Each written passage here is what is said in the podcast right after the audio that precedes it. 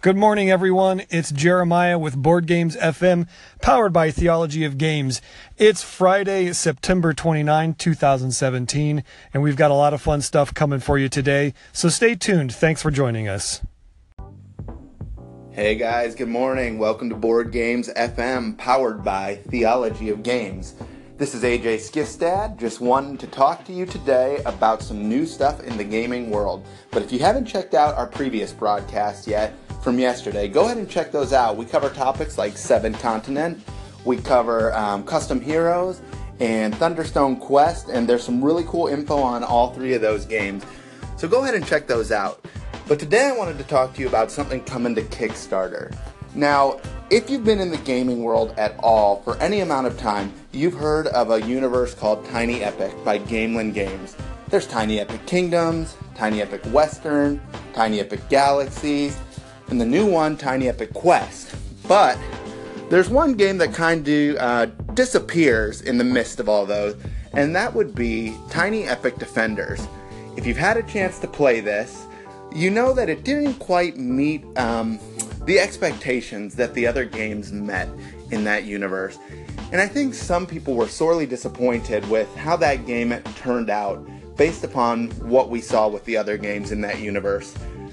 But Gamelyn Games, being all about the people, always listens to their customers, always listens to their desires and needs, and meets them as soon as they can. We've seen that in Kickstarters across the board. They just listen to their customers and make everything most beneficial for the for the game player. And they've done that with Tiny Epic Defenders. Um, coming to Kickstarter soon is Tiny Epic Defenders expansion. Um, that's going to include heroes and new objectives and some new mechanics to make the game a little bit more interesting and to uh, try and maybe meet the standards that we were hoping to see the first time. The question is, are you willing to give it a second try or has it left a bad taste in your mouth? Um, I'm definitely willing to give it a second try, but I want to hear what you think. Please let us know. Comment below. See you soon. Hey everybody, Jeremiah here with Board Games FM, powered by theologyofgames.com. And I want to ask you a question. What time is it? it's wartime. That's right. Yesterday we got an email announcing the release of Wartime, a real time war strategy game from WizKids Games. I had a chance to look at this while I was at Gen Con this year, and it's a really unique twist on a real time game. Typically, you think real time games are going to have an app or some sort of electronic device to keep track of time and rounds and things like that. Not with this one. You actually have your units are are identified by tokens on the on the grid on the on the board, and you flip over a, a sand timer for your corresponding tokens. So if you've got a yellow token, you've got a yellow sand timer, you flip that over, and you can't move or use that unit again until that sand timer flips.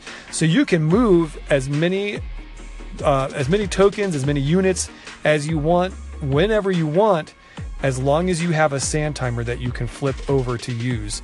So it's a really cool, frantic, fast paced wartime war game that happens in real time. And the entire game lasts just about 10 minutes. So it kind of falls in that heavyweight filler range of type of game. And it looks like it's a lot of fun. MSRP on it is $59.99. I'm sure you can find it for a little bit less than that at your favorite local gaming store. Again, that's Wartime, released yesterday by WizKids Games. Thanks so much for tuning in again. I'm Jeremiah Isley. Let me know, are you going to be picking this one up? Does that sound intriguing to you? Or is it something you're just going to steer clear of? Call in and let us know here on Anchor FM. This is Board Games FM powered by theologyofgames.com.